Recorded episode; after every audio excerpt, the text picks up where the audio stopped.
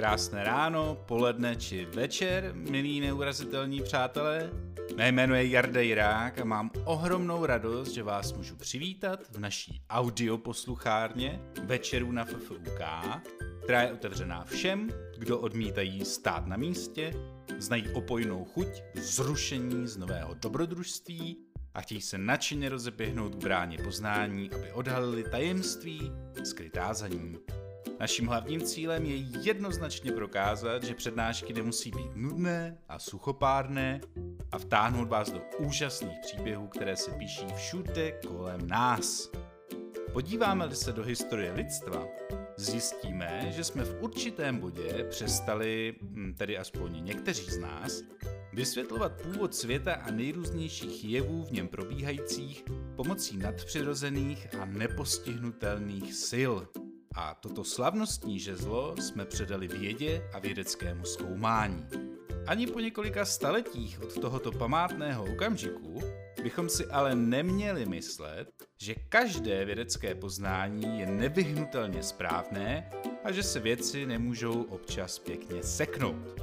Ostatně přednáška fyzikálního chemika pana profesora Petra Slavíčka ze září 2017 je toho názorným a zároveň třeskutě vtipným dokladem.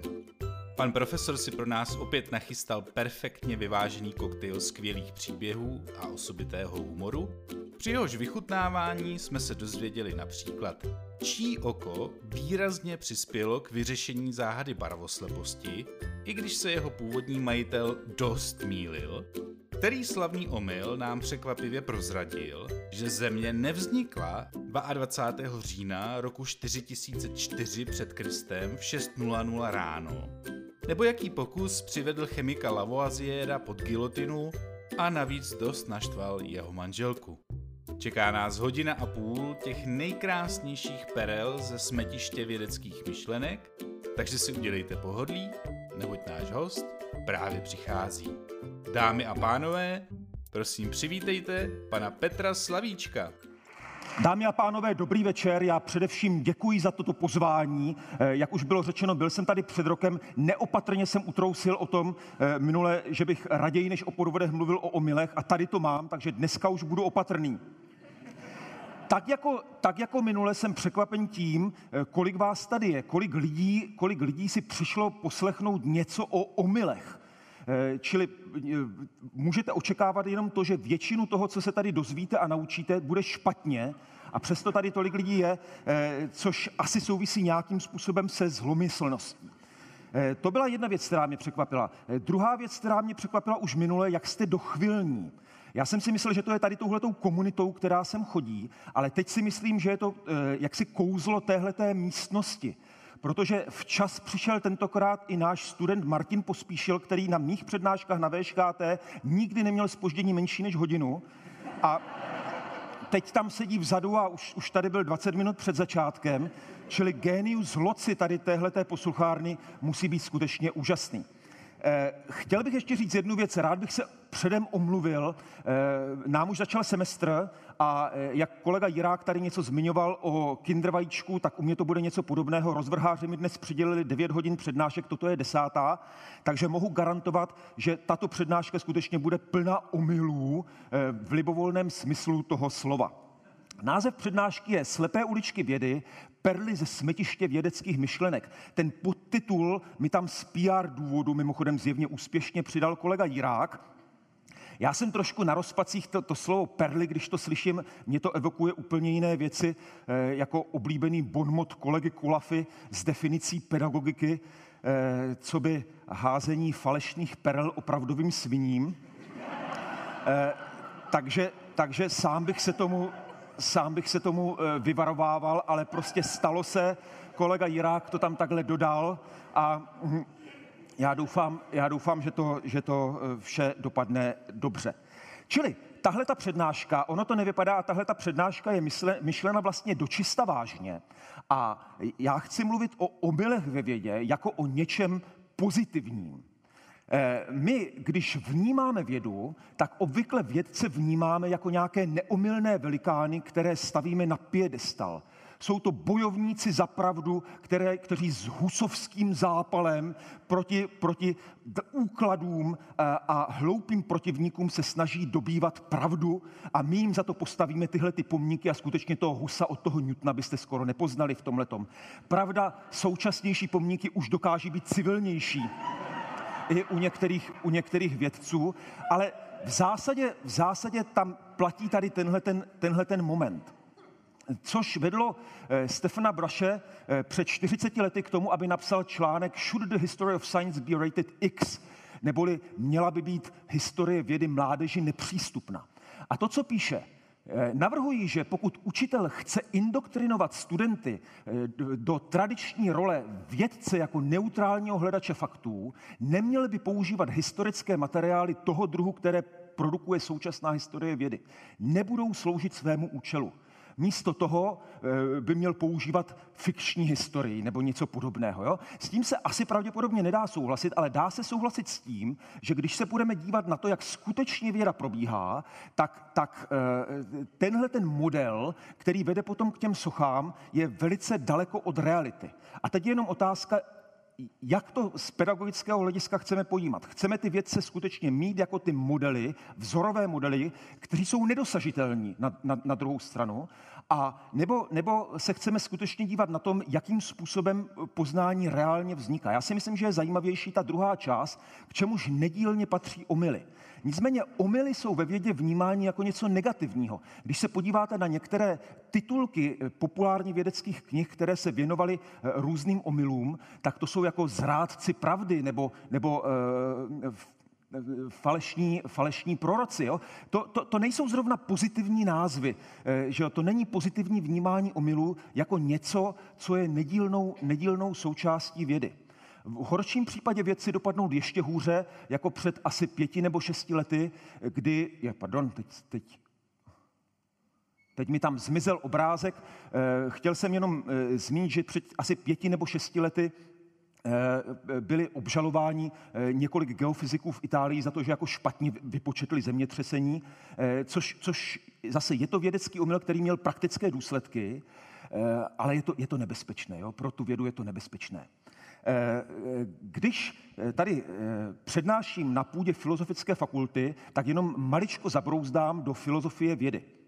Jestli totiž věda skutečně má být vnímána jako, jako poznávání pravdy, jestli to, to je to, co vědu charakterizuje. A už jaksi delší dobu ten všeobecný konsenzus je jiný. Věda je především vyvracení omylů to, co je u vědy důležité, že vytváří hypotézu, které jsou takzvaně falzifikovatelné. To je pojem, který zavedl eh, Karl Popper. Eh, a jde o to, že je třeba vytvářet hypotézy, které jsou vyvratitelné které je možné nějakým způsobem vyvracet. Čili tady už vidíme, že ta role omylu je podstatně větší, eh, než, než jak tomu bývá zvykem, jak to bývá zvykem vnímat. Čili věda je vlastně série vyvracení předchozích omylů, kde možná konvergujeme eh, k pravdě, ale důležitý je ten eh, samotný, samotný eh, proces poznání. Pravda je záležitost náboženství. Náboženství má pravdu, a teď to říkám bez ironie. Jo, náboženství má pravdu jednou provždy a s tím se už nedá nic dělat. To je poznaná pravda, e, zjevená pravda, kdežto věda naopak vyvrací omily. Omyl je to, co je vědou, věda důležitá a vědci se mílí a vědci se samozřejmě mílí. Věděl tohleto už Švejk, e, když říkal e, na konziliu lékařském, no, mejlit se může každý, učený nebo nevzdělaný blbec, mejlej se i ministři. Samozřejmě, samozřejmě tohle to platí i pro vědce a platí to na nejrůznějších e, úrovních, nemělo by nás to nějakým způsobem znepokojovat. Takže když se podíváme potom do historie e, té, té nejvznešenější vědy, například na historie udělování Nobelových cen, tak tam uvidíme fůru e, nejrůznějších omylů. Většinou ty omily byly toho druhu, že Nobelovu cenu nedostal ten, kdo dostat měl, ale občas se stane, že Nobelovu cenu dostal někdo za něco, co prostě vůbec objeveno nebylo. Jeden příklad za všechny, dánský fyziolog Johannes eh, Fibiger dostal Nobelovu cenu za objasnění mikrobiálního původu rakoviny. A e, ty pokusy, které dělal, bylo to, že e, krmil krysy nějakými šváby, které hostily zase nějaké další organismy, které měly indukovat, indukovat v těch krysách rakovinu. Jo? To byla velká věc, v té době nikdo pořádně neuměl vlastně vůbec vybudit rakovinné bujení jako umělé, jenomže se potom ukázalo, že ve skutečnosti rakovinné bujení vůbec nevybudil, že šlo o benigní nádory, které navíc vznikly kvůli nedostatečné dietě těch krys. Mimochodem, ty krysy byly krysy divoké, tak se dělali tehdy pokusy, to muselo být dost nechutné, jo? Že, že prostě někdo honil v pokanálech krysy, aby, aby, s tím potom, aby s tím dělal pokusy. Eh, ono je to dost nechutné i s těmi, s těmi laboratorními krysami. A tady, tady tohleto, a možná to byly potkaní, jo? Já, krysy je spíš Eh, to, to bych zase, aby mě někdo nepopotahoval eh, za to, že to říkám blbě. Jo? Ale tohle to byla Nobelova cena, eh, která evidentně byla udělena špatně. To se zjistilo někdy v roce 1935 a prostě se to stane. A prosím pěkně, není to skandál. Jo? Byl to omyl, nikoli skandální záležitost.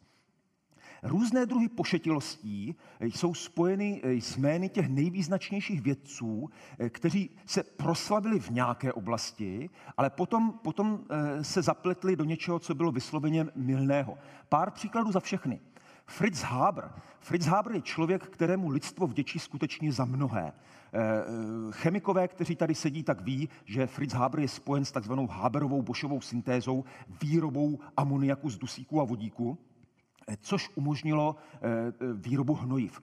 To, že nás tady je teďka, a teď plásnu 7 miliard, nemyslím v posluchárně, tak, tak to, to, to je díky Frici Hábrovi. Jo? To, tolik země bez, bez dusíkatých hnojiv by země tolik lidí neuživila. Čili, čili my jako lidstvo Eh, jsme mu velmi vděční. Eh, dobře, Andrej Babiš zvláště, protože ten z toho má teďka eh, tu svoji lovochemii jo, a tady, tady tohle, tak ty dělají přesně tohleto. Ale Kromě toho, tenhle ten Fritz Haber se proslavil také tím, že to byl ten člověk, který u belgického IPRE otevíral ty kontejnery s chlorem, které potom navál, navál vítr do britských zákupů. Eh, takže je to otec novodobé chemické války, což mu úplně v reputaci nepřidalo. Eh, po válce se přemýšlelo o tom, jestli by neměl být souzen jako válečný zločinec, místo toho dostal Nobelovu cenu za chemii. Eh, oboje, oboje bylo nějakým způsobem rozumné. Oboje bylo nějakým způsobem rozumné. Haber byl velký německý patriot a po válce, když Německo mělo platit reparace, tak se pustil do biznesu získávat zlato z mořské vody což působí jako úplný nesmysl, a on to taky úplný nesmysl byl, ale kdyby toho zlata bylo v mořské vodě jenom desetkrát víc, tak už je to rentabilní. Čili je to něco, co je jako lehce pošetilého, ale zase není to úplný nesmysl. Linus Pauling, který stál u zrodu struktury řady biomolekul, proteinů a podobně, tak ke stáru začal přísahat na protirakovinný vliv vitamínu C a začal se spát gigantickými dávkami vitamínu C. Ono se člověku nic moc nestane, až na to, že dostane ledvinové kamín, kameny. Jo? Tak mu to nijak zvlášť nepomůže. E, pravda je, že Pauling sám se dožil asi 95 let, ale podle mě to znamená jenom to, že Pauling měl prostě dobrou zdravotní péči. A zase není k tomu eh, co dát. Objevitel vitamínu C, eh, Albertson Georgi, Maďar, Eh, ten mezi tím objevil také vitamin P, který nikdy neexistoval, léčil rakovinu ultrazvukem, diabetes s kyselinou jantarovou. Eh, všechno to byly věci, které vlastně nedávaly smysl. Takže chci tím říct, že i jeden člověk, který v něčem byl enormně úspěšný, takže může dělat něco, co, co na prvního pohled může, může působit pošetile. A tohle je věc, která by se měla zdůrazňovat, protože, jak znovu říkám, eh, omyl, omyl k vědě patří. Tím se pomalu dostávám k tomu, eh, abych eh, se podíval na to, o čem vlastně budu mluvit na této přednášce. Když bych si chtěl rozstřídit obecně nesprávné myšlenky v chemii, tak bych mohl rozdělit na podvody a kulišárny. O tom jsem mluvil minule, nebudu o tom mluvit znovu. Potom jako provozní omily, když člověk prostě udělá botu, dělá normální vědu a prostě se mu něco nepovede. Jo? To, to, to se stane. Eh, potom bych mluvil o záležitostech, jako je patologická věda, když ta věda se prostě dělá špatně. Když tam je něco, něco špatného, zase, zase tohle bych stručně zmínil, ale vlastně nejvíce bych se chtěl věnovat a chtěl bych se dostat aspoň k několika příkladům toho, co Frank Wilczek, který dostal Nobelovu cenu za fyziku před pár lety, nazval Beautiful Losers. Čili teorie, které jsou krásné, rozumné a nechybí nic jiného, než to, že jsou špatně. Jo, ale, ale samo o sobě z hlediska intelektuálního na nich vlastně nic špatně není. Jo? Že, že z, hlediska, z hlediska radosti, intelektuální radosti, jim vlastně nic, eh, nic eh, nechybí. Eh, Frank Wilczek si to taky od někoho pučoval, jo? já nevím, od Leonarda Cohena tuším, nebo od někoho takového, jo? takže to, že si takhle řetězově půjčujeme pojem, na tom není nic, na tom není nic pobuřujícího. Takže já bych možná začal těmi provozními omily, které jsou velmi obvyklé. Eh, já jsem chemik a třeba v chemii, v chemii eh, eh, to co, to, co vlastně je hlavní, nebo jedna z hlavních věcí, které děláme, že se určují struktury nových molekul. Syntetizují se nové molekuly, určují se jejich struktury. Eh, odhaduje se, že řekněme mezi dvěma až deseti procenty struktur, které jsou publikované, jsou prostě špatně.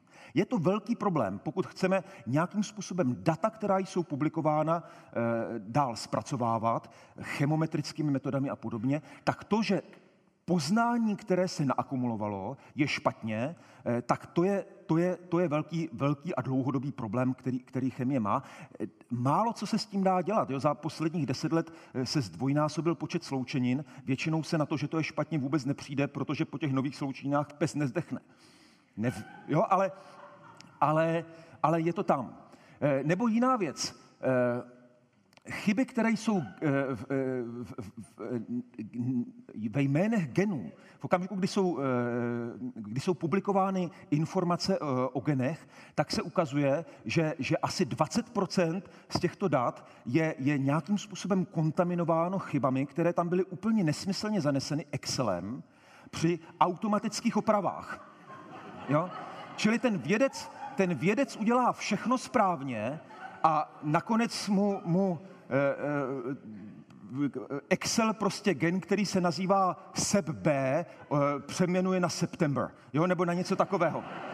A, a zase je to, je to docela běžná věc, která to poznání může nějakým způsobem omezovat. A to jsou, jako, to jsou, to jsou drobné, drobné chybičky. Ty drobné chybičky většinou nevadí. Občas ano. Když se podíváme, já tady mám jedno menší video, Toto je, toto je video, eh, které ukazuje na raketu, raketu Ariane 5 a teď si to všimněme chviličku, bude to tak 20 sekund, v roce 1996 Evropská kosmická agentura udělala tuhle tu raketu. Ta raketa teďka podlehla, to, co tady vidíte, je autodestrukce té rakety. Autodestrukce té rakety. Eh, a e, ta škoda byla, ta, ta raketa sama nestála tolik, akorát, že do ní naládovali materiálu asi za půl miliardy dolarů a, a ty, ta půl miliarda dolarů skončila tam. Jo? A tohle to bylo způsobeno drobnou, v tomto případě programátorskou chybičkou, kdy se snažili v nějakém programu, to se stává běžně, jo? E, napasovat 64-bitové reálné číslo do 16-bitového celého čísla a ono to přeteklo. A to se stalo právě po těch 20 sekundách. Jo? Tam to přeteklo, eh, ten palubní počítač dostal jakousi lehce mírnou informaci, vyklonil se díky tomu, tu raketu zamířil bokem a autodestrukční mechanismus zcela správně zareagoval už. 500, eh, 500 milionů dolarů programátorská chybička. Eh, nebo o tři roky později Mars Climate Orbiter Spacecraft. Taková věc, která měla být Eh, eh, dostřena k Marsu, kde se měla napojit na, na e, oběžnou dráhu Marsu a tam měla něco zkoumat. A místo toho to zabořila plnou silou do Marsu. Jo? A zase tohleto, tohleto bylo spojeno s tím, že Lockheed Martin, což je veliká zbrojovka, že posílala jakési informace do navigačního střediska, místo v očekávaných newtonech sekunda hybnost, šlo o hybnost, v librách sekunda, v imperiálních jednotkách. Jo? Faktor 4,5, který způsobil škodu 125, 125 eh, eh, milionů dolarů. Eh, mě tohleto, mě tohleto eh, připomíná vždycky častý argument studentů po testu, eh, mohli bychom dostat nějaké body aspoň za postup. Jo? To je, to je,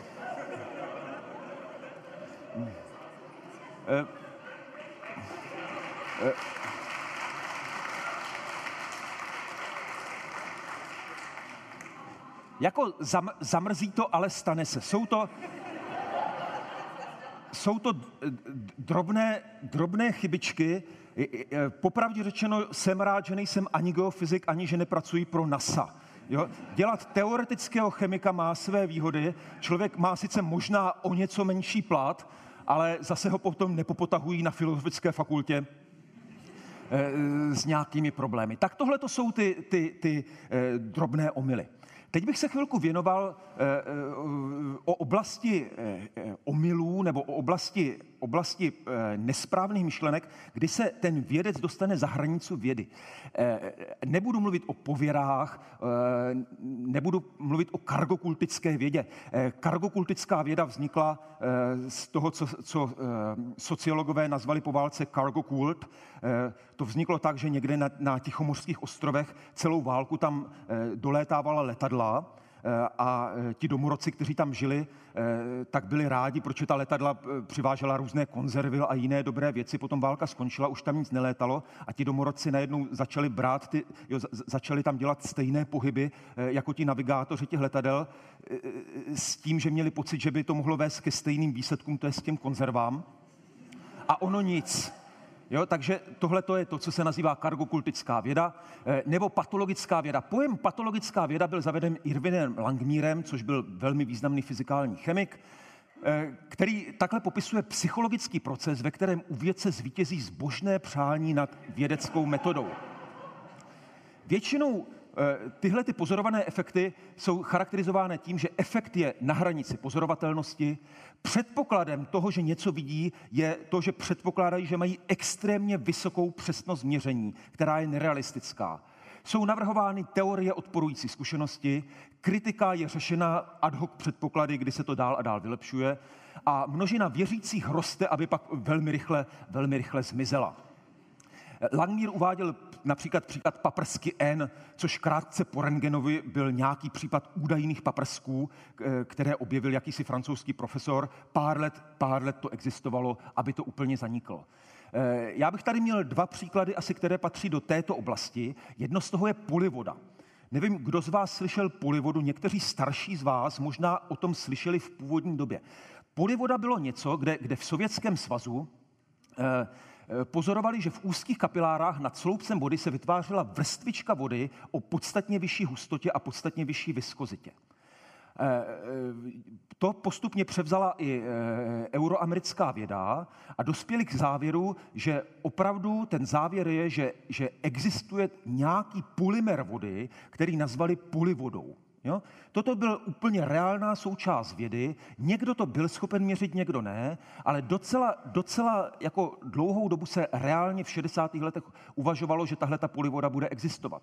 Vytvářely se na to nové teorie.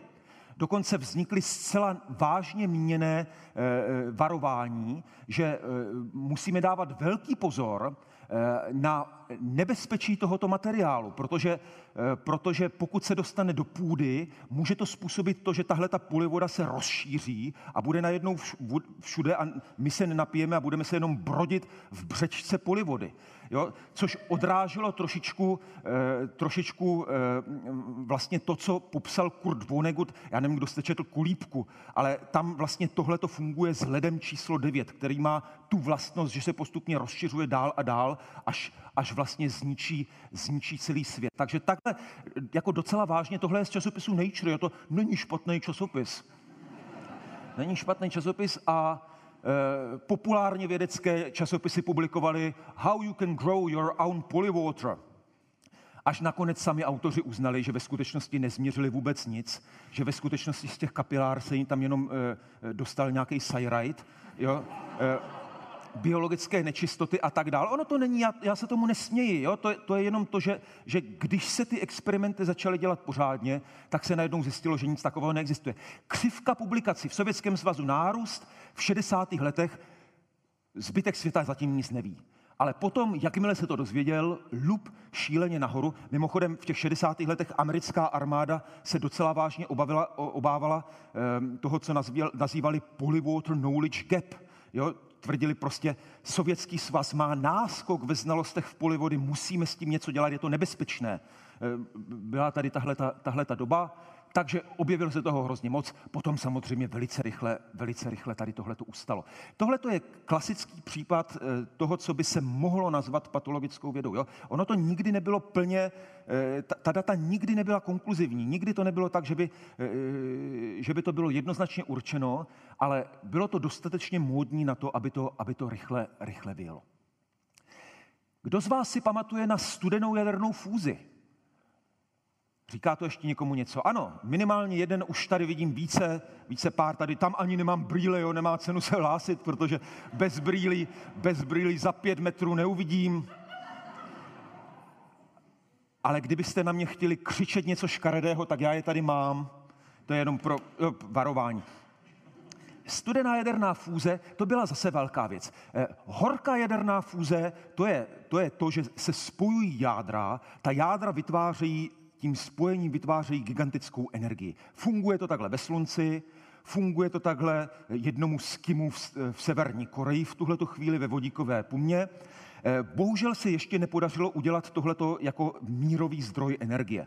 Existuje známá konstanta 50 let, eh, kdy se tvrdí, eh, že že mírové využití bude k dispozici asi za 50 let a tohleto tvrzení je tady s náma už asi 70 let. Jo? E, neustále se předpokládá, že za 50 let to bude hotové. A do toho v roce 1989 přišli dva elektrochemici Fleischmann s Poncem s fenoménem studené jaderné fúze.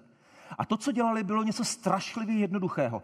Elektrolyzovali, elektrolyzovali, elektrolyzovali hydroxid sodný, respektive hydroxid, kde vodík byl nahrazen deutériem. A tvrdili, že se jim uvolňuje více energie, než to, co ho dostávají a získávají, víc, eh, generuje, generuje to neutrony. Jo?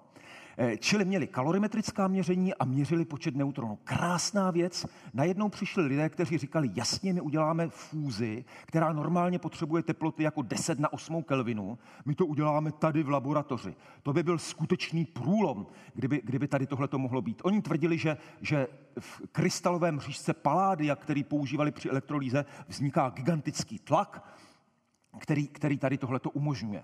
Eh, rázem se objevila řada laboratoří, kteří se to pokusili vyzkoušet a asi tak polovina z nich to potvrdila. Jo? Včetně jedné bratislavské laboratoře a druhá, druhá polovina to, to e, nepotvrdila. Všichni z toho byli vzrušení. Tohle to neprošlo mimochodem ani recenzním řízením. Tyto své vědecké výsledky Fleischmann s Poncem anoncovali na tiskové konferenci. Jo, to je ve vědě neobvyklé. Když máte nějaký výsledek, tak většinou nesvoláte tiskovou konferenci. Tohle to dělají e, politici nebo zpěváci nebo někdo takový. Že? A, a ten, ten vědec tiskovou konferenci nepovažuje normálně úplně za, za běžné médium. E, prezident e, univerzity v Utahu prohlásil největší, největší vynález od objevu ohně. Od objevu ohně. Časopisy, pár měsíců tady tohle to trvalo a potom, potom všechno skončilo. Eh, zajímavé je, eh, že tahle ta studená jaderná fúze má svůj život po životě. Že, že pořád ještě je pár lidí, kteří pořád tvrdí, že tady tohle to existuje Eh, je to v tuhle tu chvíli už to má spíš charakter jako sekty, jo, než, než že by to byla reálná vědy. Ale to zase neříkám, ono se může ukázat, eh, že to tak nakonec bude a mou přednášku tady eh, potom budou dávat, dávat jako příklad ignorance většinové vědecké komunity. Tak jo, a teď se postupně dostanu příkladům toho, co, co tedy Frank Velček nazýval beautiful losers, na pěkné, staré, nefungující teorie. Mimochodem, já jsem se vlastně nezeptal, jak dlouho má tahle přednáška trvat. E, prosím? Ne, nejenom, jestli to má být 50 minut, hodina, nebo... Eh, je to jedno, jo? Je to jedno. E, přednáška by neměla být příliš dlouhá, ono to potom, ono to potom přestává, přestávat fungovat. Říkal jsem si, musím se zeptat, musím se zeptat a nezeptal jsem se. Tak jo, Pojďme se podívat na některé z nich. A začneme s tím Newtonem, kterého jsme tam měli už v tom pomníku, eh, který jsme tam Newton udělal furu skvělých věcí a e, občas se spletl. A to, co tady říkám, to ani, ani nebyl v podstatě jeho omyl. Newton sám už přemýšlel, já jsem chemik, tak většina těch příběhů tady bude nějakým způsobem spojena s molekulami nebo s něčím takovým. Jo? A Newton sám už mluvil, už přemýšlel o atomech a molekulách. Co Newton věděl? Věděl od Boyla dvě věci. Že za prvé, při stlačení plynu se nezmění jeho hmotnost a za druhé, že vzduch je elastický, že čím, víc, eh, čím větší tlak působím, tím menší je objem. Tlak a objem, že si jsou nepřímo úměrné. A teďka přemýšlel, a tady ten, tohleto pozorování se dá vysvětlit dvojím způsobem. Jedna možnost je, že ta elastičnost vzduchu, to, že, to, že eh, v okamžiku, kdy snižují objem, tak uměrně tomu se zvyšuje tlak, může být vysvětleno tím, eh, že v plynu jsou částice, které se navzájem odpuzují. A vede to ke správnému výsledku, ke správnému zákonu. Ten druhý předpoklad je, že ty částice o sobě vůbec neví, ale prostě tam létají v prostoru a čas od času narazí do stěny a to vytváří ten tlak. A vede to ke stejnému výsledku. Toto je výsledek, eh, který, který eh, je výsledkem kinetické teorie plynu. Toto je to, jak to vnímáme dneska. Takhle to, takhle to je v dnešní době. Nicméně Newton eh, byl po, po dlouhou dobu natolik velká autorita, že ten jeho pohled, ačkoliv on byl velmi opatrný, on tam dával ten kondicionál. Co by bylo, kdyby? Jo? Co to může vysvětlit, ale neříkal, že tomu tak je. Nicméně řada dalších, řada dalších badatelů jeho pohled, eh, jeho pohled mm, přejala. Eh, patřil k ním třeba John Dalton. Daltonův pohled na atom byl přesně takovýto. Atom pro něm bylo něco, co mělo ručičky, Jo, toto byl atom jednoho druhu a toto byl atom jiného druhu. A dívejte, když teďka ty dva atomy jdou k sobě, tak se jako navzájem odpuzují, protože ty ručičky se chytnou a nedovolí, ty paprsky jako kdyby na sebe přesně, přesně dopadnou a nedovolí, aby se, aby se libovolně stlačoval bez nějaké dodatečné energie. Zatímco, když budeme, mít, když budeme mít větší atom, tak tam předpokládal, že jelikož ty ručičky na sebe přesně nepadnou, tak to takhle fungovat nebude. Jo? Tak tohle to byl, tohle to byl Daltonův atom. To úplně špatně. Tohle to je úplně špatná teorie, ale ku podivu na základě těchto úplně špatných předpokladů eh, John Dalton eh, odvodil vlastně, nebo, nebo vytvořil si v hlavě svou atomickou hypotézu, pro kterou je dnes slavný. To bylo vytvořeno na úplně špatném základu, ale to nevadí. Když nakonec máte pravdu, tak jo, tak, tak to nebude, nebude vadit. Teď se podívejme, co z toho vyvinul. Stejné částice se odpuzují, různé částice mezi sebou pronikají. Co z toho vyplývá? Eh, Dalton uvažoval o tom, že různé atomy mají různý objem, tedy nutně, aby tohle to byla pravda. Různé atomy mají různou hmotnost. To je pravda. Toto byl základ jeho atomické teorie.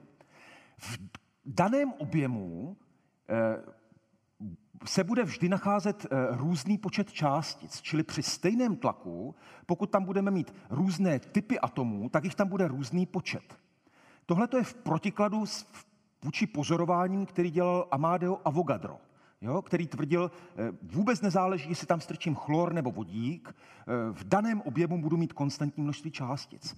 Tohle to Dalton řekl, že bude špatně, protože to nesedělo, nesedělo to na jeho hypotézu, že atomy mají různý objem. Prostě mu to takhle nefungovalo. A nemohou existovat diatomické molekuly, protože dvě různé částice se prostě odpuzují. Tak jak by mohla vznikat diatomická molekula? Tohle to je zase špatně. Dalton tady tímhletím a zase svým enormním vlivem posunul vývoj chemie o 50 let. Díky tomu, že na základě svého zcela špatného pohledu na atomy vytvořil sice něco, co mělo reálný základ, ale, ale bylo to nakonec špatně, tak se 50 let měřili špatně molární hmotnosti a skutečně to zastavilo, zastavilo vývoj eh, chemie na 50 let. Zajímavé je, že na základě tohoto zcela špatného předpokladu vytvořil správný zákon o tlat, parciálních tlacích plynů, kde tvrdil, že tlak plynu, eh, tlak plynu eh, eh, v nějaké směsi je dán součtem tlaku plynů, který by ten plyn měl, kdyby tam nebyly ty ostatní částice. Pro jeho model to dávalo smysl, protože různé částice o sobě prostě neví. Takže tohle to byl Daltonův zákon, který byl zase správně. Jo? Čili on na základě zcela špatného pohledu na atomy vytvořil správný zákon parciálních tlaků a vytvořil vlastně hypotézu, atomickou hypotézu, dal základ novodobé atomické teorie. Z tohoto je vidět, že, že to, že se mílíte, prostě nevadí. Pokud se mílíte po cestě. Jo? To, eh, mně se to dost často stává o přednáškách, když přednáším, tak vím, co mi má vyjít a jo, všechno odvození po cestě udělám špatně a nakonec mi to vyjde dobře. Takže, takže to a ti studenti potom neví třeba, co se děje, nebo, nebo, nebo, nebo tak. Ještě úplně, když už si tady beru do úst Johna Daltona, tak ještě jeden příběh, o kterém už jsem asi mluvil, mně se hrozně líbí tady tento příběh. Eh, John Dalton byl také první daltonista, daltonik, tedy eh, první člověk, který u sebe indikoval barvoslepost. On si všimnul, že on a jeho bratr vnímají barevnost jinak než všichni ostatní. Jo? Nevím, jakým způsobem přesně si toho všiml, ale prostě všiml si toho. A správně usoudil, že problém bude u něho a u jeho bratra a nikoliv u všech ostatních. To není samozřejmá hypotéza, jo? To, jsme svědky neustále e, případů, které vnímají tenhle problém úplně obráceným způsobem. A vytvořil, vytvořil také teorii, proč by tomu tak mělo být. Eh, John Dalton eh, dospěl k tomu, že to bude tím, eh, že sklivec, to je takový ten hlen, který máte mezi čočkou a sítnicí. Jo? Já jsem to nikdy neviděl u svého oka, ale tak nějak si to představuju. Takže ten jeho, je, ten jeho sklivec je naplněn něčím modrým, je modře zakalen. A tudíž on nevidí všechny barvy. Tohle to byla jeho hypotéza, ale jeho současník, taky docela chytrý chlap, Thomas Young, eh, přišel s jinou hypotézou, s takzvanou trichromatickou hypotézou, kde říkal, ne, ne, na té sitnici jsou různé typy receptorů a Daltonovi prostě jeden z těch receptorů chybí. Konec, jo? Tak se dlouho hádali, eh, Dalton to chtěl vyřešit experimentálně, akorát, že mu bylo líto jeho oka. A já nevím, proč teda nepoužil oko svého bratra. Nicméně, nicméně to, co místo toho udělal, že si vymínil, aby po jeho smrti bylo oko výmuto a jeho sklivec prohlédnut. To je on, prosím pěkně. Toto je sklivec Johna Daltona, který se zachoval do dnešních dnů. Jo, po, po, po Newtonovi máme nějaký pomník, ale po, po Daltonovi máme jeho sklivec. To je cenější. A ukázalo se, že je úplně čirý, takže neměl pravdu, což ho nepotěšilo asi a že patřil skutečně mezi tenhle ten nejčastější typ barvoslepců, kterým chybí tahle ta prostřední barvička. Jo? Toto je spektrum závislost absorbance jednotlivých barviček, které jsou na receptorech na vlnové délce, tak mu chyběla ta prostřední. Má to tady tenhle ten, tenhle ten odborný název. Prostě byl to další z mnoha eh, Daltonových omylů. Ale pojďme dál. Pojďme dál na další užitečné omily, které, které mohou mít e, velký vliv. Toto je omyl, se kterým jste se asi už někdy setkali. E, Lord Kelvin a stáří země. Omyl, který hraje velikánskou roli v diskuzích, v diskuzích o evoluci. E, John Dalton v druhé polovině 19. století udělal první odhad stáří země na základě toho, že, že předpokládal tak dobře, ta země začínala jako nějaká rozstavená koule a postupně se chladila. A jak se chladila? No difúzně. Jo, postupně to chladlo, tak jako když prostě upečete kuře, tak, tak postupně od vrchu vám to e, postupně chladne. A rovnice, kterou se řídí tohle chladnutí, byla známa od roku, já nevím, 1804-1805, kdy v Grenoble Joseph Fourier formuloval rovnici provedení, provedení tepla. A eh, Kelvin si správně uvědomil, že pokud budeme znát gradient teploty u povrchu Země a eh, řekneme si, že dobře vnitru Země ta teplota bude, řekněme, 4000 Kelvinů, tak aby ty věci byly rozumně, rozumně rozstavené a ještě se nevypařovaly, tak z toho jsme schopni určit stáří země. Toto byly různé modely a jemu vyšlo nějakých 100 milionů let. Ono to není vidět, teda já to aspoň nevidím, ale vyšlo mu 100 milionů let. Geologové se na to tehdy dívali podstatně jinak. Geologové potřebovali podstatně delší dobu na to, aby, aby jim fungovala mimo jiné evoluce. Takže, takže teologové byli nadšení, prostě všechno, eh, všechno se dělo. Akorát potíž byla, že se postupem akumulovala evidence, že skutečně to stáří země je starší. Když se přemýšlelo, čím to je, tak první, na co se přišlo, a tohle to je vlastně příběh tak, jak, tak, jak jsem ho znal já, jo? že problém je v tom, že se neuvažuje dodatečné zdroje energie e, v zemi. Že prostě ten gradient byl příliš velký na to, jak, je, jak by země měla být stará podle geologů. A e, Ernst Rutherford přišel tedy s myšlenkou, fajn, e, teď tady máme radioaktivitu. A radioaktivita je dodatečným zdrojem energie. A tohle to je příběh, jak, jak ho znám já že prostě Kelvin e, zapomněl na radioaktivitu a radioaktivita všechno vysvětluje. Není tomu tak. Radioaktivita ve skutečnosti nezmění tenhle ten výpočet příliš mnoho. Ten problém je ve skutečnosti jinde, načež už dlouho předtím upozornil Kelvinův žák e, John Perry, že totiž problém by mohl, že v okamžiku, kdyby bylo možné, aby, se, aby docházelo k přenosu energie i prouděním, nejen difúzně, ale i prouděním, tak to stáří může být desetkrát, padesátkrát, stokrát větší. A tohle to je model, jak by to mělo vypadat. Samozřejmě nikdo nevnímal e, zemskou kůru jako něco, co by bylo příliš tekutého. Jenomže tohle to je současný pohled, že takhle to skutečně je na, na, na e, jak těch historických škálách vývoje země i něco, co my vnímáme jako pevného, se prostě chová jako tekutina a skutečně to vede k podstatně, k podstatně většímu stáří země. Tak tohle to je něco, co, co eh, jako je to omyl, ale je to hrozně chytrý omyl a produktivní omyl. Eh, za prvé, eh, tenhle ten Kelvinův omyl vedl k jednomu důležitému poznání. Země není věčná. Kdyby země byla věčná, tak se nemůže stát, eh, že, že, by byla stejně, eh, že by měla teplotní gradient, že by uvnitř země to bylo teplejší než na povrchu. Prostě musela by ta země vychladnout na, teplo, na teplotu okolí. Tak tohle to byla první věc, kterou už řekl. Jo? Druhá věc je, že země nevznikla 22. října 4004 před Kristem v 6 hodin ráno. Jak to, jak to, jak to eh, na základě biblické genealogie eh, predikoval irský biskup James Usher. Tak teďka trošičku jako přeháním, ono to samozřejmě bylo trošku, eh, to, to, to byla jako mizerně odvedená práce, ale tím, že tím, že dával fyzikální argument na to, že by, měli, že by mohlo být nějaké omezení stáří země, tak to bylo strašlivě důležité.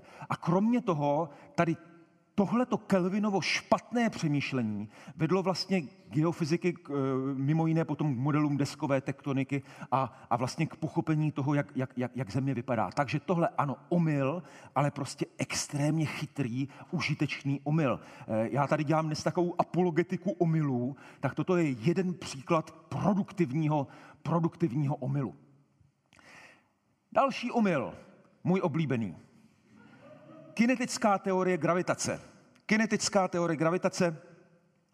Newton přišel z teorii gravitace, který, který předpokládal to, co on nazýval působení na dálku. Země a slunce se přitahují, ale zatra jak? A teďka Newton do toho dává nějaké okultní působení na dálku. No to je divná věc. Jak se, jak se něco může přitahovat s něčím, aniž by se to dotýkalo. Ten zákon, gravitační síla, kterou Newton formuloval, aby vysvětlila Keplerovi zákony, tak to určitě bylo správně, ono to fungovalo. Jo?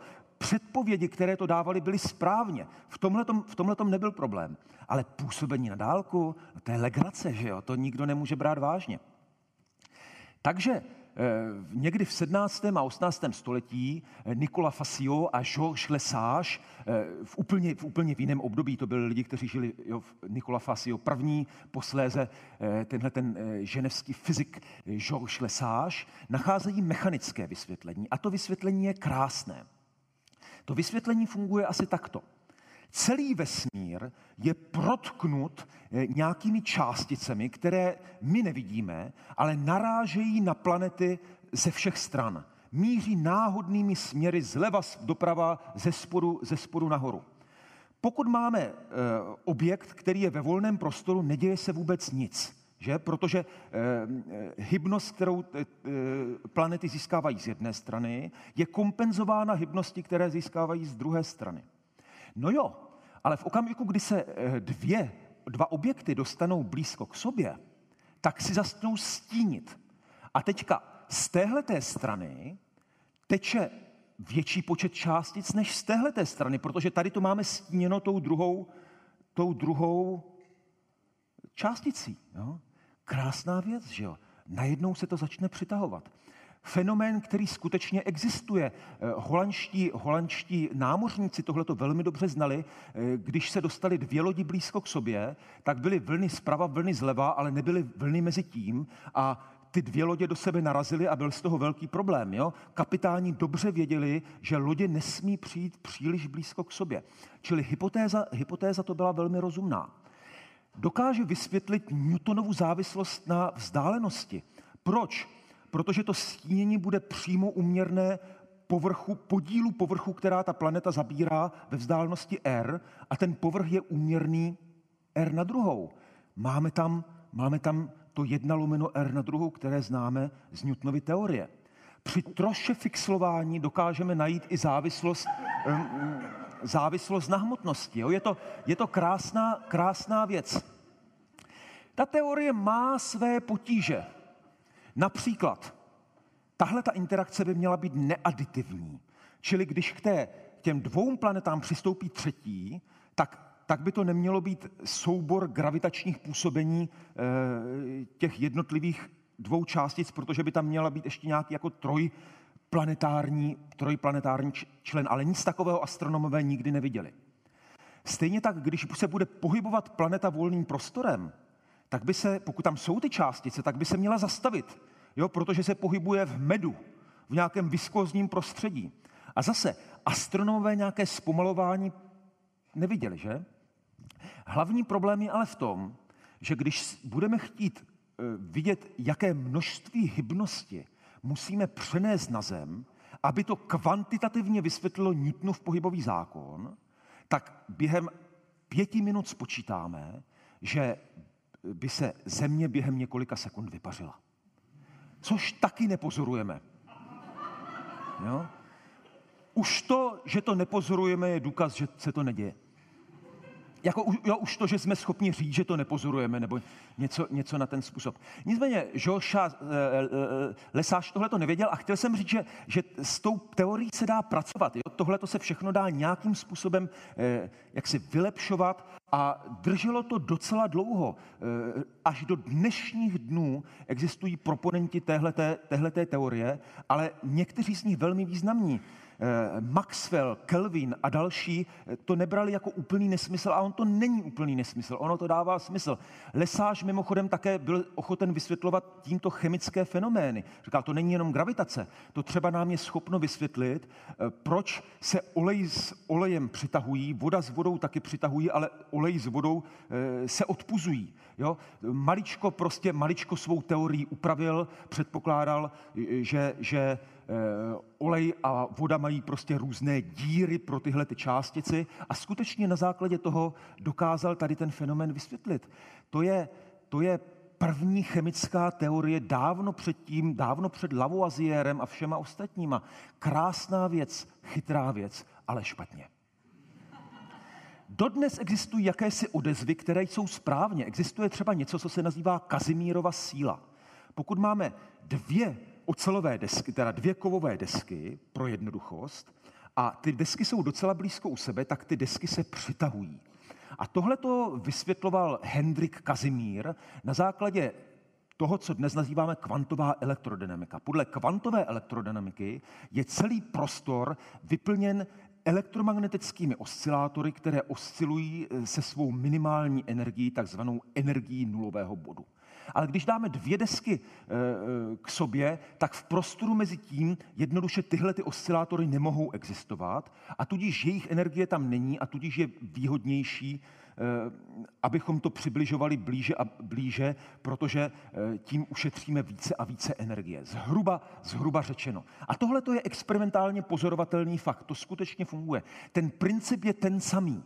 Jo? Jsou tam nárazy těchto hypotetických Eh, hypotetických elektromagnetických oscilátorů eh, ze dvou, ze dvou stran, které nejsou kompenzovány z té druhé strany.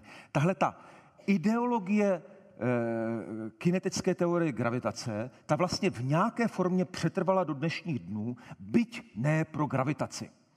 Eh, říká vám něco jméno Jaromír Hrbek? Kdo to jméno někdo slyšel?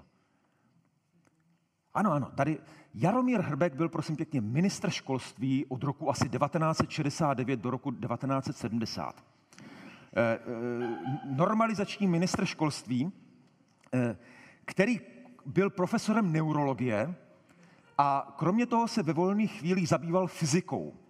A tomu se tahle ta teorie George Lesage zalíbila ještě v 50. letech, kdy tehdy přišli s kolegou z plzeňské psychiatrické kliniky Václavem Čedíkem a e, e, začali prosazovat myšlenku, že Einstein se mílí ve své teorie gravitaci a Lesage má pravdu. Začali dělat dokonce pokusy, ty pokusy nebyly jednoduché, protože, protože geofyzikové se s nimi nechtěli bavit, ale eh, Jaromír Hrbek potom zašel za Václavem Kopeckým, nevím, jestli tohle jméno vám něco říká, eh, což byl komunistický minister informací eh, v kruzích komunistické strany zvaný Venca Rámus. A tenhle ten, tenhle ten jim to zařídil, takže oni potom zhazovali platinové koule do příbramských dolů a snažili se dokázat teda tady svou pravdu. Eh, Jaromír Hebrek potom napsal ještě v 70. letech knihu Radiační teorie gravitace a stavba hmoty, gravitace jako nevyčerpatelný zdroj energie. Doporučuji, je to úžasné čtení. Eh, Univerzita Palackého v Olomouci Jaromíra Hrbka dokonce za tuto práci navrhla na no, Nobelovu cenu. Nobelovský výbor teda tenhle návrh oslyšel, takže k tomu nakonec nedošlo. Přišli jsme o svou třetí Nobelovu cenu. Eh, Ivan Úlehla eh, k tomu potom napsal eh, do pokroku matematiky, fyziky a astronomie. V dřívějších dobách bývalo dobrým zvykem, že autoři divokých teorií si své práci vydávali vlastním nákladem.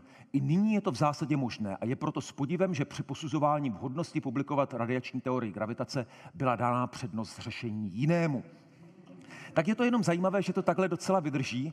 Já to tady říkám taky proto, eh, protože se to dotýká jiného mého oblíbeného tématu, totiž to, že jsem si všiml eh, dlouhodobě, jak divní jsou ministři školství. Já jsem si já jsem si jednou podíval teda na nějaký přehled ministru školství od roku 1918 do současnosti a e, prošel jsem si to v porovnání s nějakými jinými ministry, třeba ministry zahraničních věcí. A ty ministři zahraničí byli takový jako normální. A to školství jakýmsi způsobem přitahuje extravagantní jedince. Jo? Já bych za všechny zmínil třeba Františka Kahudu, který posléze působil na našich školách, který vymyslel takzvané mentiony, částice mentální, mentální energie. Eh, ten byl ministrem někdy, tuším, na přelomu 50. a 60. let Eh, ale, ale nebyl to jediný případ. Jo? To, to i po revoluci tam máme prostě přehlídku různých jihočeských maminek a podobně, eh, jo? Těch, těch různých dobešů. A tady tohle já to nechci, jo? zase doufám, že nikoho tady tímhletím neurážím, ale prostě přijdou mi divnější než, než ostatní ministři a nevím proč. Jestli je v tom nějaký systematický rys, jestli lidé určitého ražení mají touhu vzdělávat mládež, eh, eh, zatímco, zatímco normální lidi, ty, ty, ty prostě, těm stačí ty eh, rauty na americkém velvyslanectví. Nebo něco takového. Jsou to hypotézy, ničím nepotvrzené hypotézy, pokud někdo má na to nějaký názor. Nesouvisí to ani nějak s omily, prosím pěkně. Jo? A dokonce ani nevím, když tady říkám, že jsou divní, tak jako přírodovědec bych to měl nějak kvantifikovat. Jo? Co je to tam míra divnosti? Nic takového nemám, takže zapomeňte, co jsem říkal, vystřihněte, co jsem říkal a třeba mě, třeba mě nevyhodí. Kolegové, eh, Nechme kinetickou eh, teorii gravitace dále, podívejme se na další bezedný zdroj omylů, na prvky, které lidé objevili, ale nikdy nebyly. Existuje o tom tahle ta pěkná knižka The Lost Elements. Když byste chtěli, já z toho vybírám jenom, jenom katalog, který je ještě neúplný, od roku 1777. Vždycky tady zobrazím něco, co souvisí nějak s naší zemi. Tady máme Austrium, jo, tak to je prima, to už, jo, to už jako Rakousko, dobře, byli jsme Rakousko v té době, jo, ale byli jsme před Rakouskem, budeme i po něm, takže takhle můžeme jet dále.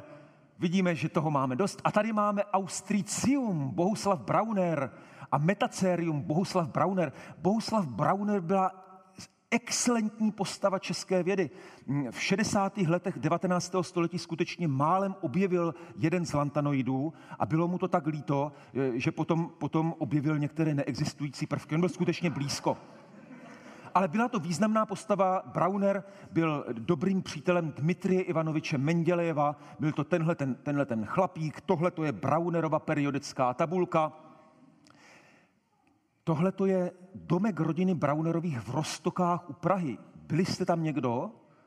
Ano, doporučuji vřele, je to ateliér Zdenky Braunerové, což byla sestra Bohuslava Braunera. Eh, já jsem tam náhodou byl, byl jsem z toho maličko rozčílen, protože ta paní, eh, která, eh, která tam provázela, tak zmiňovala, tuším, že se jmenuje tatínek Bohuslava Braunerova, Zdenky Braunerové, František Brauner a Paní zmiňovala, že Brauner měl čtyři děti a dodala z níž nejvýznamnější byla Zdenka Braunerová no tak to se musel vyletět eh, jak čertík, protože nejvýznamnější byl samozřejmě Bohuslav Brauner, že jo, tady nějaké krajinky, jak to můžete srovnávat eh, se stanovováním molárních hmotností lantanoidů. To je prostě úplně jiná liga. Tak jsem to té paní hned řekl. Eh, byli jsme tam na té prohlídce jenom dva, v tom ateliéru, v tom ateliéru je e, asi 40 obrazů a paní nás zavedla do ateliéru, zavřela za náma dveře a o každém z těch obrazů asi 10 minut ho, jako zasvěceně hovořila. Domnívám se, že to bylo za trest. Že, že za normální okolností bychom to prostě prošli, prošli narychlo. Mimochodem, mimochodem, e, e, co je, co je zajímavé, maminka, maminka Bohuslava Braunera eh, byla první česká žena, která v novodobé historii byla skremována, spopelněna. Eh, ona měla totiž jednu dceru taky v Paříži, jela tam, jela tam na návštěvu a umřela tam. A ukázalo se, že z transportních důvodů je to pohodlnější eh, v téhleté, v téhleté formě, ale byl z toho enormní skandál. Eh, jo, národní listy psali první česká matka spálena, nebo, nebo něco takového, eh, přestože rodina Braunerova eh, patřila k přední české rodině s velmi dobrými vztahy s, katolickými, s katolickým klérem, tak, tak nedošlo k regulárnímu obřadu. Opravdu to byl velikánský, velikánský problém. A je to, je to zajímavé. Eh, kremace je další téma, které mě docela zajímá, takže... Eh, ale prosím, pane Jiráka, nechci tady mluvit pří, příště o kremacích, jo? Jenom, aby, aby nedocházelo eh, k, k nějakým tom... Pojďme ta, dále pokračovat v neexistujících prvcích. Tady máme zase další, další Bohuslav Brauner, zajímavý případ Dmitrij Ivanovič Mendělejev který postuloval éter. A to už je omyl, který stojí za to, abych se o něm trošku tady e, rozmluvil do, do menších detailů. Dmitrij Ivanovič Mendělejev byl enormně úspěšný se svou periodickou tabulkou, neboť tam umožnila předpovídat existenci nových prvků tím, že zaplňoval chybějící místa v periodické tabulce prvků. Tam, kde měl díru, tam řekl, tady musí být prvek. A několik prvků, které takhle, takhle předpověděl, tak skutečně eh, bylo později objeveno. Skandium typicky eh, jo, bylo objeveno tady tímhletím způsobem.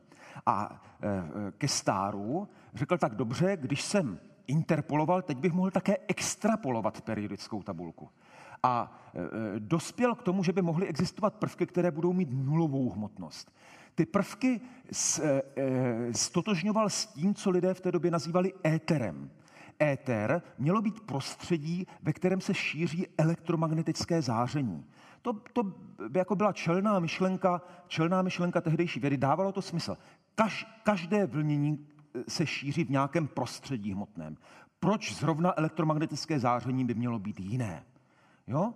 Takže a Mendelejev ve 20. století už, už to vypadalo bledě s eterem a on říkal, ne, ne, tohle to existuje a jsou to vlastně normálně chemické prvky, které nazval koronium a newtonium a které vytvořil extrapolací periodické tabulky do nuly. Jo, takhle to chtěl zaplnit. Bohužel zhruba v roce, kdy Albert Einstein svou speciální teorii relativity učinil éteru na dobro přítrž, takže už z toho potom nebylo nic, ale zase je to vlastně docela, docela pěkná historka. A pokračujeme dále. Tady zase vidíte, že toho je opravdu hodně. Všimněme si tady eh, našeho Jaroslava Hejrovského, taky má jeden zářez v neexistujících, eh, v neexistujících prvcích. Mimochodem záhy se k tomu přiznal. Jo, bylo to, byla to úplně poctivá věda, prostě špatně identifikoval s dolejškem, špatně identifikoval nějaké prvky. A další zajímavá věc, Odolen Koblič, Eh, který eh, zase byl eh, inženýr z Jáchymova. Ten zase byl první, který vlastně ukazoval, že by mohly existovat prvky, které jsou těžší, které jsou těžší než uran. To žádný takový prvek do té doby nebyl. Tenhle ten odolen Koblic ho objevil, akorát, že, že to bylo zase špatně prostě. No. Tak, tak, jo. A takhle, toto jsou, toto jsou moje oblíbené prvky adiarium a okultum. Ty byly objeveny, ty byly objeveny jasnovidectvím. Jo? Ty byly objeveny jasnovědectvím eh, těmito proponenty teozofické, teozofické společnosti. Já už jsem tady zmínil o tom uranu, tak když jsem u eh, omylu ve vědě, tak zůstaňme ještě chvilku u prvků. Jeden ze zajímavých omylů, eh, nebo zajímavá série omylů spočívala v tom, že se lidé snažili vysvětlit, proč nemůže existovat prvek těžší než uran. Ono to dávalo smysl. Uran byl objeven v roce 1789 a první těžší prvek Neptunium až v roce 1940. A to nějakým způsobem naznačovalo, že tam je nějaký systematický problém. Transurany eh, se vyráběly prostě až uměle. Jo? Byť teda zrovna Neptunium možná v nějakých, eh, v nějakých jako maličkých množstvích existuje i v některých minerálech. A různí lidé, třeba eh, Niels Bohr, jasně ukázal, že těžší, těžší eh, jádro než, nebo těžší atom než uran nemůže existovat, prostě proto, že na základě Bohrovy teorie atomů, čím budeme mít těžší atom, tím eh, blíže se elektron bude pohybovat jádru a nad uran, eh, a to spočítal kvantitativně, nad uran prostě to, to jádro spadne do toho, teda ten elektron spadne do toho jádra. A jelikož tehdejší pohled na atomové jádro bylo jako takový, že je složeno z protonů a elektronů, tak bylo jasné, že když spadne ten elektron do jádra, tak se dostaneme zase zpátky k uranu. Jo? Není hloupá myšlenka. Na základě tehdejších znalostí prostě chytrá věc, chytrá věc, která prostě není správně. Další, další předpoklad bylo, že k tomu nemůže dojít, protože e, u čím dál těžších prvků by se ty elektrony musely točit čím dál rychleji. A Eh, takže eh, badatelé dospěli k závěru, že by mohlo existovat nějaké minimální kvantum času. Jo, že i čas by byl kvantován a, eh, a zase proč ne, jo? Experimentálně se zjistilo, že je kvantováno kde co, energie, moment hybnosti a tak, tak proč ausgerechnet čas by měl být z tohoto vyviněn. Takže se zavedl takzvaný chronon. A zase, když se to spočítalo, tak to perfektně fungovalo, že, že, že, že prostě nic zhruba nad uran už nemůže existovat. Naopak jiné badatele eh, vlastně znervozňovalo, kde se vůbec vzal uran, když uran sám je nestabilní a rozpadá se.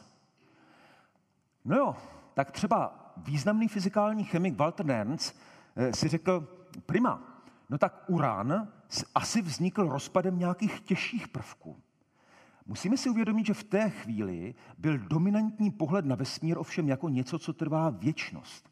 Jenomže jestli něco trvá věčnost, tak by nemohlo, nemělo existovat cokoliv, co má konečnou dobu života. Cokoliv, co se rozpadá. Jakkoliv dlouho to trvá. Že když máte k dispozici věčnost, tak proti tomu cokoliv, co není věčnost, je nic. Takže Nernst k tomu řekl, aha, nejspíše dochází k tomu, že tyhle ty těžší prvky vznikají kontinuálně ve vesmíru z energie onoho mýtického éteru. Takže neustále tam vznikají ty těžší prvky, ty těžší prvky, ty těžší prvky, z těch se vytváří lehčí prvky a tak dál, až z toho, až z toho vyleze uran. Člověk, který se jmenoval Belgičan Georges Lemaitre, ten dokonce šel ještě dál. Ten vůbec netrval na tom, že by vesmír musel trvat nekonečně dlouho, ale řekl, tak z toho uranu vznikly těžší prvky a z těch těžších prvků ty vznikly ještě z těžších prvků a ty ještě z těžších a ty ještě z těžších a ty ještě z těžších a ty ještě z těžších a začalo to všechno nějakým praprvkem. A to bylo pěkné, ne? To jsme dávno předtím, než někdo zavedl něco jako velký třesk, tak jsme tady měli nějakou singularitu, jo, nějaký počátek. A ten počátek byl Lemétrův praprvek. Jo? A zase hloupá myšlenka, úplně hloupá myšlenka to není. Zase úplně chytrá taky ne těch důvodů astrofyzikálních, proč by to tak nemělo být, tak je celá řada, ale, ale eh, jako rozumné to je. Kromě neexistujících prvků existují sloučeniny, také neexistující sloučeniny, o kterých se předpokládalo, že se neexistuje. Třeba existují chloristany, jodistany, ale bromistany nikdy připraveny nebyly do 20. století, do poloviny 20. století, takže teoretici přišli s řadou vysvětlení, proč bromistany existovat nemůžou, až na to, že se pak ukázalo, že prostě se připravit dají. Jo, takový drobný detail, o tom tady asi nebudu mluvit. Eh, v historii vědy existuje celá řada neexistujících substancí. Známý flogiston, který se měl uvolňovat při hoření. Eh, občas se s ním setkáte ve výuce chemie. Eh, je to zesměšňováno jako něco nesmyslného, ale byla to vlastně první konzistentní teorie chemie. Flogistonová teorie chemie dávala chemie smysl. Eh, já už nechci příliš dlouho přetahovat, jo, maličko, maličko to urychlím, takže se nad tím nebudu příliš rozněžňovat, ale, ale půjdeme dál. Eh, Lavoisier potom ukázal, že flogiston eh, asi existovat nebude, protože jestliže se při hoření, kdy se má uvolňovat flogiston, jestliže se, má, jestliže se naopak kovy při hoření zvyšují svou hmotnost, tak v tou, s tou teorií bude něco špatně. Takže Lavoisier skončil flogistonovou teorií a místo toho je to neexistující substance zavedl jinou neexistující substanci a to takzvané kalorikum. Kalorikum je substance, která jo, teplo si Lavoisier představil eh, jako, jako nějakou nestlačitelnou kapalinu, která teče od někud někam. Tohle to dává smysl. Máte horký čaj a ten chladne tím, že z něho ta kapalina odtéká. Eh, všechno to dávalo smysl. Já tady slyším smích, ale ta teorie nebyla hloupá, nebyla hloupá, ukážeme si, a vedla k predikcím, které byly, které byly, které byly správně. Eh, kdo tomu udělal konec, byl člověk, který se jmenoval hrabě Ramford, eh, který byl najad na to, aby vyvrtával hlavně děl. Jo, a to, to se dělá tak, že tady máte nějací, nějaké koně, které, kte, kteří prostě pohánějí ten vrták toho děla. A, no a najednou, najednou vlastně Ramford zjistil, že práce těch koní se převádí na teplo. Jo? A zatra jaké kalorikum? Nic takového tam neviděl. Jo? Takže naopak Ramford říká, ne, to je nesmysl celé, prostě teplo je jen forma přenosu energie a my můžeme práci přeměnit celé na teplo. Ten Ramford mimochodem, to je zajímavá postavička, eh, Ramford, Ramford si vzal za manželku vdovu po Lavoisierovi. Lavoisier byl popraven, Lavoisier byl popraven za velké francouzské revoluce. Eh, nevím, jestli se o tom mám roz, rozpovídávat. Eh, Lavoisier, Lavoisier dělal řadu velmi náročných pokusů. Jeden z pokusů třeba, který dělal, je, že ukázal, že diamant je ve skutečnosti uhlík. Jak to dokázal? Spalováním diamantů. To je právě diamantu té jeho manželky. To je nákladný pokus. Aby tohle to mohl dělat, musel se stát výběrčím daní, což nebyla úplně nejpopulárnější pozice a když potom přišla ta francouzská revoluce, jo, tak, tak, tak se mu to nějakým způsobem věda, nevěda, eh, tak, se mu to, tak se mu to vrátilo. No a když byla potom teda paní Lavoisierová volná, tak si vzala tohoto eh, hraběte Rumforda, byl taky slušný vědec, akorát ten se s ním potom taky nějak rozešel, rozvedl a je zaznamenán nějaký dopis, ve kterém poměrně negalantně tenhle ten hrabě Rumford zmiňuje, že Lavoisier měl štěstí, že byl popraven, protože jinak by musel zůstat s touhletou ženskou. Takže to je jenom tak bokem. Eh, tenhle ten Rumford eh, vlastně formálně by měl učinit konec kaloriku, ale neučinil. Kalorická hypotéza tady s náma byla, eh, se mnou ne, já jsem nebyl v té době, ale, ale hm, jako s lidstvem ještě, ještě celou první polovinu 19. století. A v zásadě ten její úspěch byl v tom, že skutečně vedla k novým hypotézám a k novým předpovědím, které prostě byly správně. Už Newton byl schopen vypočítat rychlost, rychlost zvuku. Ale jeho teorie byla asi o 10 nebo 20 špatně.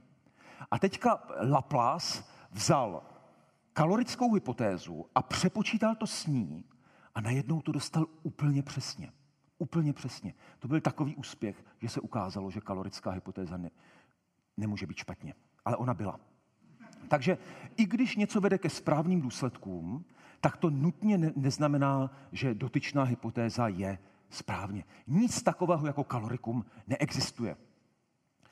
No, eh, já eh, dokončím, je tam to ještě hodně, co bych, o čem bych chtěl mluvit, ale nebudu, nebudu už příliš 10 minut možná, jo? Dám, dám 10 minut a prosím? Je to napsáno do devíti, Já budu pokračovat, já nechci vyhrožovat, ale, ale, ale já jako mluvit můžu. Akorát někteří to možná neviděli a budou, budou dost vyděšení. No, můžete samozřejmě odejít, jo? To, je, to je to, ale do devíti asi, asi, asi nebudu. Je to, je to dlouho, jo? z pedagogického hlediska to nedává smysl.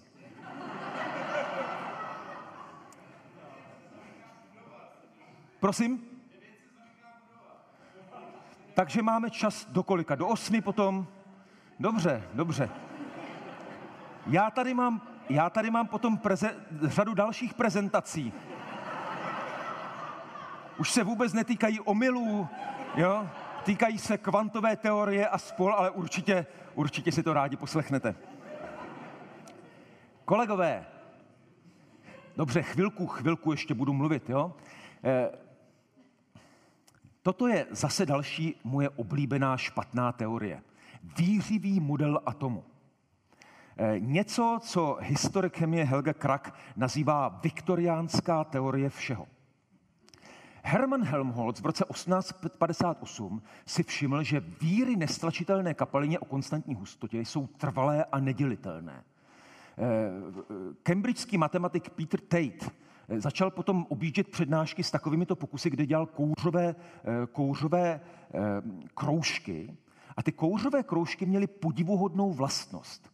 Oni, když se dotkli, tak se odrazili od sebe, od sebe na dálku a nějakým způsobem se jako pohybovali, pohybovali dál. Mohli sobě i někdy procházet, někdy mohli dokonce jako vytvářet i společné, ty, ale v zásadě to byly jako stabilní objekty. A náš oblíbený Lord Kelvin si všiml, že tyhle ty víry mají některé vlastnosti, které by očekával od atomů. Tak třeba jsou stabilní odráží se, mohou vibrovat, jsou nedělitelné.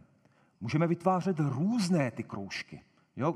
Můžou vytvářet různé ty eh, transmutace, jsem tady k tomu přepsal. Ten Peter Tate potom vlastně vytvořil matematickou teorii uzlů, kde eh, skutečně na základě toho vytvořil něco, co bychom mohli nazvat Tateovou periodickou tabulku. Jo, má ta být periodická, nikoliv peridocitká. Jo? Ale to je právě jeden z těch omylů ve vědě, o kterých má být tahleta, tahleta, tahleta přednáška. Takže eh, a, a skutečně se na základě toho začalo něco počítat. Ukázalo se, začali ukazovat, jak na základě vlastně kombinace tady těchto těch uzlů může vznikat chemická vazba. Vysvětlovala se spektroskopická pozorování, eh, třeba eh, slavný dublet eh, ve spektru sodíku, dvě blízko ležící čáry a to se opravdu propočítávalo kvantitativně a ono to jak si, jak si vycházelo. Jo? Předpokládali se, ty, ty víry samozřejmě nebyly kouřové víry ve vzduchu, ale předpokládalo se, že jde o víry v tom hypotetickém éteru, o kterém jsme mluvili. Vysvětlovala se na základě toho gravitace. Byla to vážně míná teorie, která dlouho fungovala, eh, dlouho fungovala docela dobře. Ten problém této teorie nebyl v tom, že by nefungovala, že by nedokázala něco vysvětlit. Problém této teorie je, že dokázala vysvětlit úplně všechno.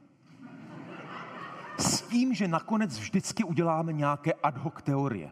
Jo? Ale je to zase něco, na co se, na co se prostě zapomnělo, ale tímhle tím fyzika druhé poloviny 19. století žila. A dodnes je s tím spojena třeba ta matematická teorie uzlů, to se dodnes řeší. A to, co dělal Peter Tate, tak to dodnes, eh, dodnes, eh, dodnes, dodnes funguje. Fajn já přeskočím, já přeskočím několik krásných špatných teorií spojených s prolomením genetického kódu, kdy když biologové nevěděli, jak na to, tak fyzikové řekli, my vám to řekneme, to je prostě problém pro nás, abychom to prolomili jako hádanku, matematickou hádanku a vytvořili řadu krásných genetických kódů, které všechny byly krásnější než pravda.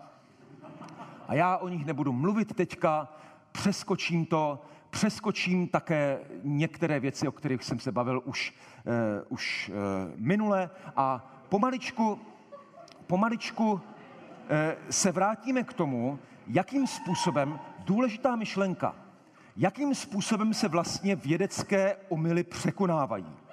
A byl to Max Planck, což je tenhle chlapík, a za mlada tady tenhle, ten to vypadá skoro jako z, z nějakého kriminalistického e, e, alba, že?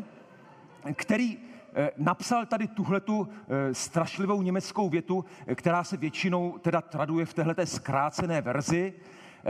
Pravda netriumfuje, jenom její odpůrci umřou. Jo? Něco, něco, něco v tomhle duchu.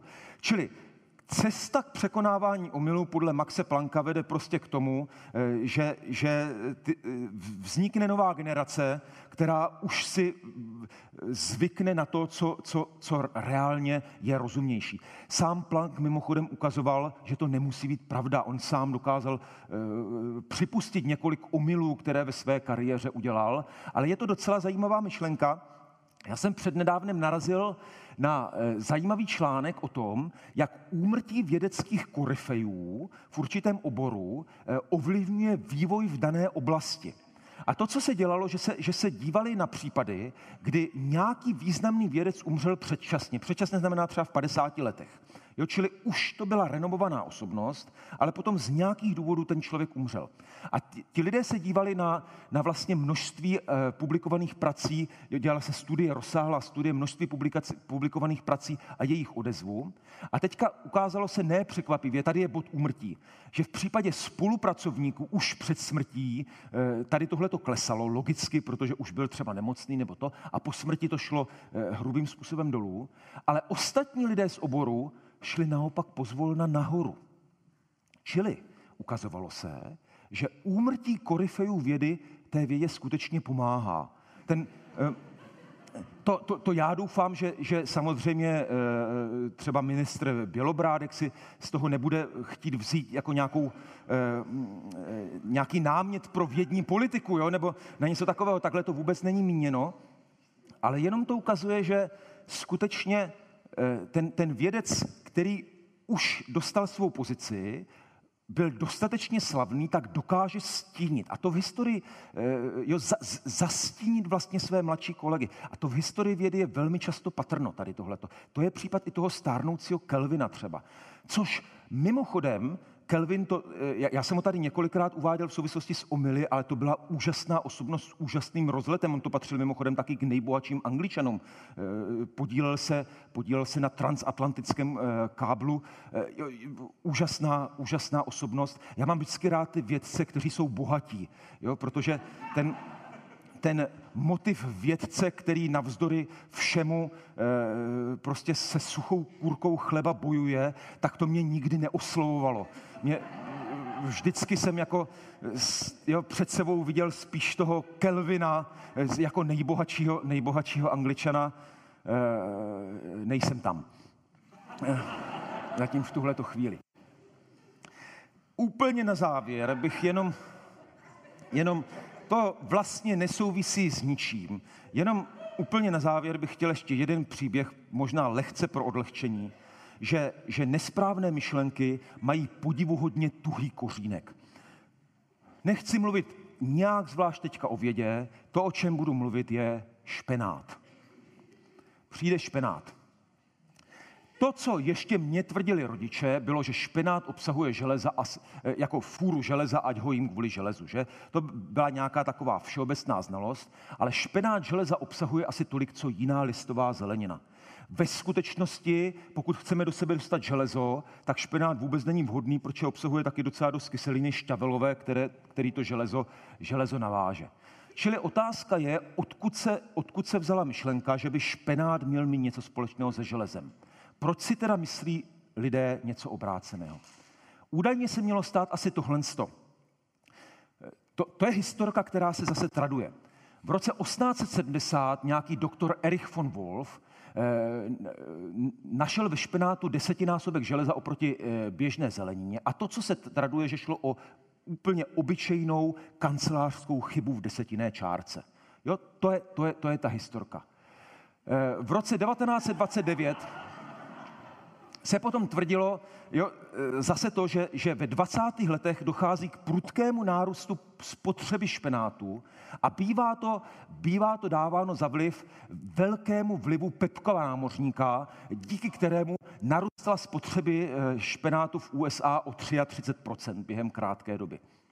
A až v roce 1937 byla Wolfova práce e, opravena, ale mýtus už byl zrozen, už si toho nikdo nevšiml. Takhle to bývá jo, tohle to je příběh eh, lidí, kteří o tom ví maličko více.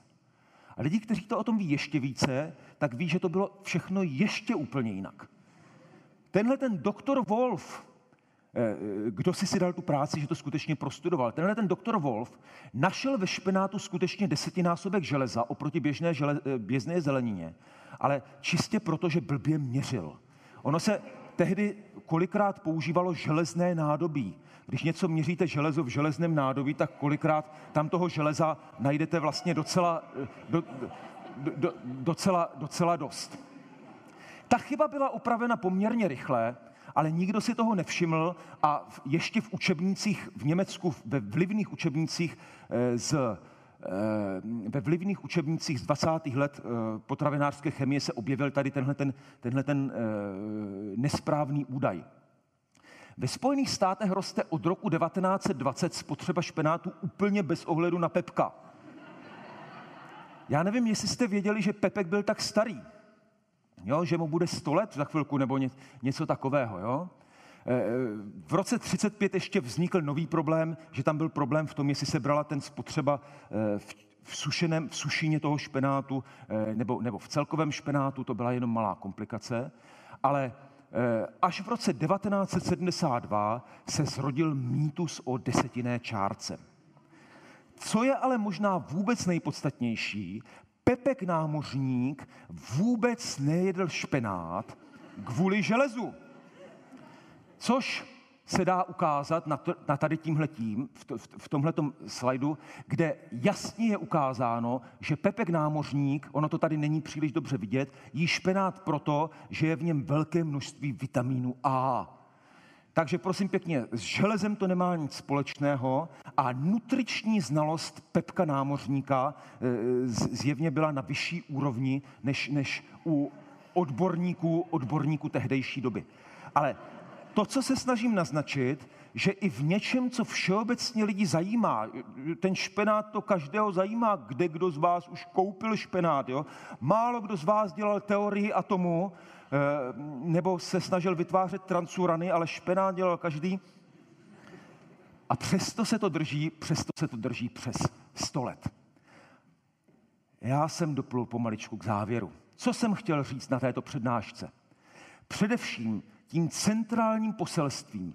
Věda a omyl k sobě patří. Věda je sociální hra, ke kterému patří omyl. Za omyl se nestyďme, omyl může být produktivní. Jo? Neměli bychom říkat, že kdo se, kdo se mílí, tak se ničím provinil. Ne. Kdo se mílí a je ochoten svůj omyl přiznat, posouvá vědu dopředu. Řada omylů je intelektuálně stimulující a inspirující omyl posunuje vědu dopředu daleko víc než nudná pravda. Dámy a pánové, děkuji za pozornost.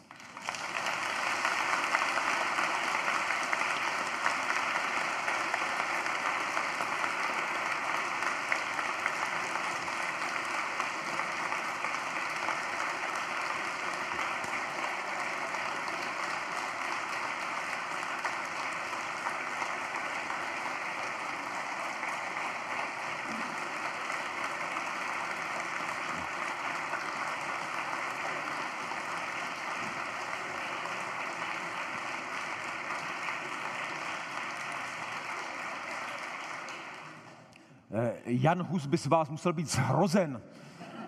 Když bych tady mluvil o něčem, co je pravda, nebo co si alespoň myslím, že je pravda, tak by to, tak by to nemělo tenhle ohlas. Takže děkuju.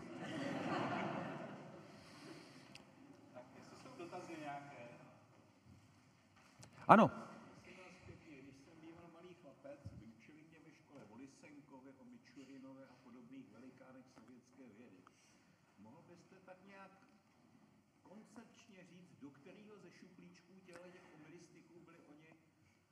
Tak, já tu otázku, eh, otázku zopakuji, protože ona není asi dobře slyšet a eh, eh, mám ji zopakovat kvůli nahrávání. Otázka je, do kterého kastlíku, do kterého kastlíku bych zařadil Lisenka, Mičurina a podobně. Mičurin podle mě docela v pohodě, ten prostě šlechtil a nic moc, praktik, který nic moc neříkal. Lisenko evidentně zahranicí vědy.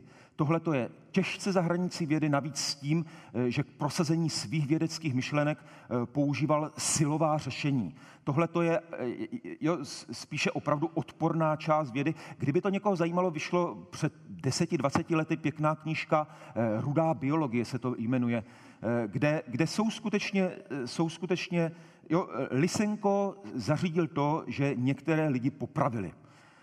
Čelné proponenty genetiky prostě tehdy popravovali. To, Tohle je hrubě za hranicí vědy. Já si pamatuju, má matka bude asi podobného věku, eh, tak eh, ti se učili to podobné, bude, eh, a říkala mi, že v učebnicích měli, že já nevím, Olga Lepešinská dokázala vznik živé hmoty z neživé. A někdy tak v roce 56-57, že jim učitelka na gymnáziu řekla, otevřete si učebnice, škrtněte dokázala, napište si pokusila se dokázat. Takže tam se, tam se nějakým způsobem eh, tohleto eh, paradigma měnilo. Eh, toto je vlastně oblast, o které jsem vůbec nemluvil. Možná nepatří ani do jednoho z těchto těch kastlíků, protože věda tohoto druhu vznikne tehdy, když se prostě diskuze utne. Jo, když, když se řekne jenom jedna pravda a zase přecházíme přecházíme od vědy, vědy do ideologie v tomhle tom. Takže tak. Tak má někdo ještě nějakou otázku? Pokud, by, pokud někdo má vzadu, rovnou řvěte, protože já to neuvidím. Prosím? V čem jsem se zmílil, to ani popravdě ani nevím, já jsem jenom zblblý tady v tom jo, e, ze dneška už, ale e, pravděpodobně, protože to je nahrané, e, tak na tu otázku vám odpoví někdo, kdo podobnou přednášku bude mít, bude mít třeba za sto let, ale spíš ho to zajímat nebude, protože budu natolik bezvýznamný, jo, že, že po mně nikdo, nikdo nevzdechne. Eh, což je smutné. Jak říkám, udělat, udělat pořádný omyl, eh, kolikrát stojí za to, jo? Aspoň as, zůstanete, zůstanete prostě žít v paměti, v paměti na, věku, na věky. A zase já mám pocit, že se snažím jako něco říkat, že ten omyl jako není ostuda a že, že bychom se neměli těm lidem smát, ale stejně se všichni smějí. Tak nevím, tak jako asi jsem udělal někde pedagogickou chybu a vůbec můj koncept bude v tomto ohledu milný. Tak jo, ještě nějaká otázka? Ano. Eh, otázka tedy, zmílili se také, zmílili se také ženy.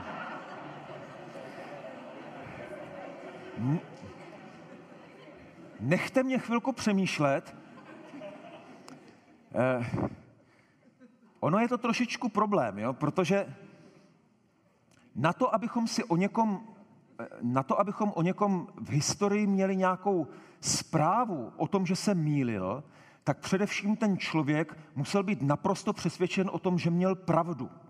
A tohle to není u žen ta nejsilnější vlastnost. Čili dost možná, já si, vždycky, já si vždycky vzpomenu teďka jenom na ty ženy, které něco udělali před těmi muži, ale jenom si na ně dneska nikdo nevzpomene. Jo, že, že existují, existují uh, řada žen, které něco vytvořily a něco vytvořili a ten kredit za to dostal ten muž. Zase uh, vůbec nechci o tom dělat další přednášku, ale stávám se... Uh,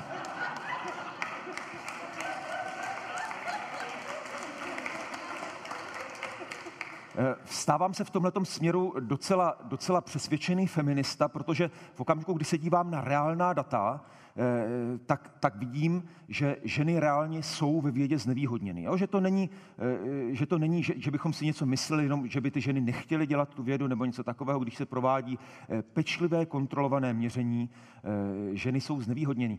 Ale nějaký slavný omyl, měli jsme tady jednu paní, která okultně předpověděla jeden prvek. Že to byl vlastně jediný příběh, který jsme tam měli ale znovu říkám, zatím si vzpomenu jenom na žensky, který měli pravdu.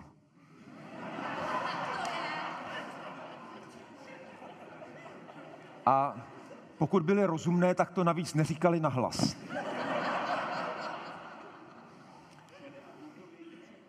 Takže to. Tak ano? Ještě nějaká otázka, poznámka, kritika, nadávka?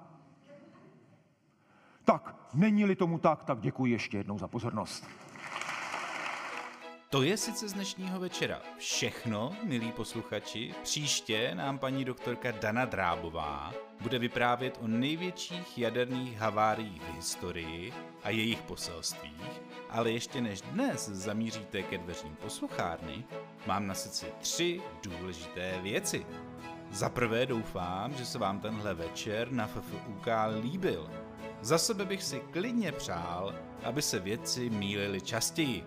Nejen v zájmu posunů hranic lidského poznání, ale také v zájmu takto skvělých následných přednášek na Fildě. Pokud to pro vás byl s námi příjemně strávený čas, zvažte prosím možnost podpořit naše úsilí o další skvělé přednášky a stát se neurazitelným VI patronem na adrese patreon.com lomeno neurazitelný. Nikdy vám to nezapomeneme.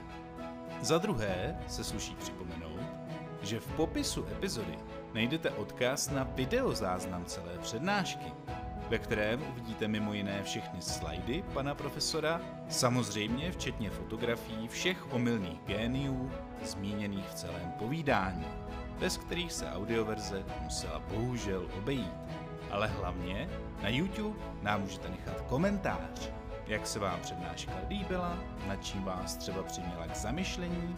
Jsme totiž ohromně zvědaví na vaše podněty. A hned o kousek níž v popisu epizody je link na náš web, kde najdete spoustu zajímavých odkazů k přednášce, nejlepších citátů a dalších libůstek. Ostatně na našem webu neurazitelný.cz bych vás moc rád uvítal ještě z jednoho důvodu. A tím je pozvánka k odebírání našeho neurazitelného newsletteru neboli Neuramailu.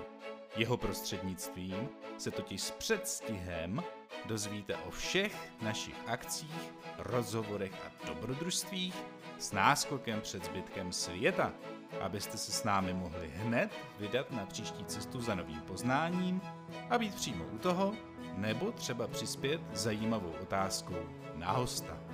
Jsme moc rádi, že nás posloucháte. Nezapomeňte, že svět je sice rozbitej, ale možná to půjde opravit.